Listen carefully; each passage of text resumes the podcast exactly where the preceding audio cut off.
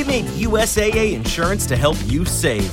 Take advantage of discounts when you cover your home and your ride. Discover how we're helping members save at USAA.com/bundle. Restrictions apply. For America's climate goals, investing in clean energy adds up. But what doesn't add up is an additionality requirement for clean hydrogen. Additionality would put an unnecessary and inequitable burden on domestic clean hydrogen producers and have serious consequences for America. America needs clean hydrogen, but an additionality requirement just doesn't add up. Get the facts at cleanhydrogentoday.org. Paid for by the Fuel Cell and Hydrogen Energy Association.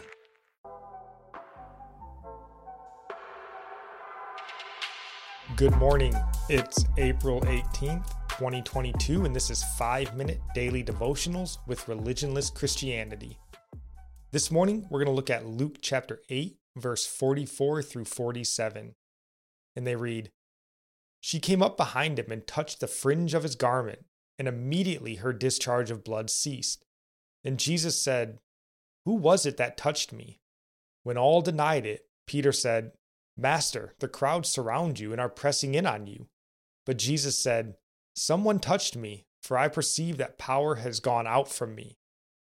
I want to highlight this again. We discussed this notion of power coming out from Jesus back in Luke 6:19 during the Sermon on the Plain. And this same story here in 44 through 47 is told in Matthew chapter 9, verse 20, though in less detail. We don't hear Jesus explain that power had left him in Matthew's gospel.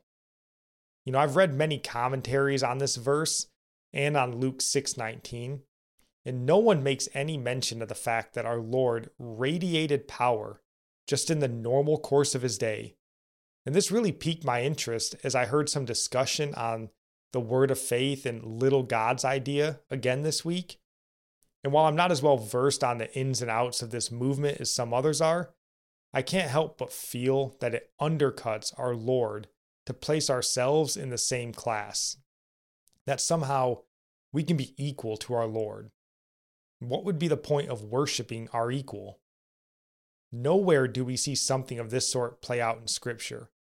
Not with the apostles, Old Testament prophets, nowhere, at least that I'm aware of. Now there is Acts chapter 5, verse 15 and 16, where it says the sick were brought and set just so Peter's shadow could pass over them. But it does not say that Peter's shadow healed them. They may have wished it to, but we don't have any indication that it did. Our Lord radiated power, and what's more incredible is that it was well known among the people. Luke 6:19 makes that claim, and all the crowd sought to touch him, for power came out from him and healed them all. This sick woman knew it as well. She knew that by just touching his garment, she would be healed, and in fact, she was healed.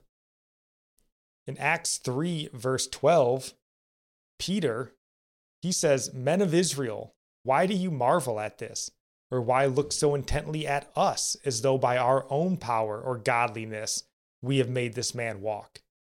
And down in verse 16, he says, "And his name, through faith in his name, has made this man strong, whom you see and know. Yes, the faith which comes through him, Jesus, has given him this perfect soundness in the presence of you all." Not Peter, Jesus. This message of Christ's power has largely been left out of all the teaching I've ever received about our Lord. And it doesn't change anything, but I do believe it's worth pondering. Our Lord was God incarnate, God in the flesh, fully God and fully man, so full of power that the skin that draped him couldn't contain it. It just poured out from him. The crowds knew it in his day, though many only sought it for their own gain, their own healing. My hope for bringing it up again today, though, is only to highlight that we serve a God who is powerful. Not only could his flesh not contain his power, death could not contain it either. And we do have a divine spark, to be sure. The Holy Spirit lives in us who are born again, and the Holy Spirit is the giver of God's gifts, such as the power to heal. But let us not make the mistake of placing ourselves on equal footing with our Lord and Savior, Jesus Christ, because he alone is worthy. And our psalm today comes from Psalms 83, verse 2 and 16. For behold, your enemies make an uproar. Those who hate you have raised their heads. Fill their faces with shame, that they may seek your name, O Lord. And our proverb comes from Proverbs 16:32. Whoever is slow to anger is better than the mighty, and he who rules his spirit than he who takes a city. And I'll end praying for you. May the Lord show you he is gracious and merciful, slow to anger and abounding in steadfast love, that the Lord is good to all, and his mercy is over all that he has made. May you know the Lord is near to all who call on him, to all who call on him in truth, that the Lord preserves all who love him. God bless.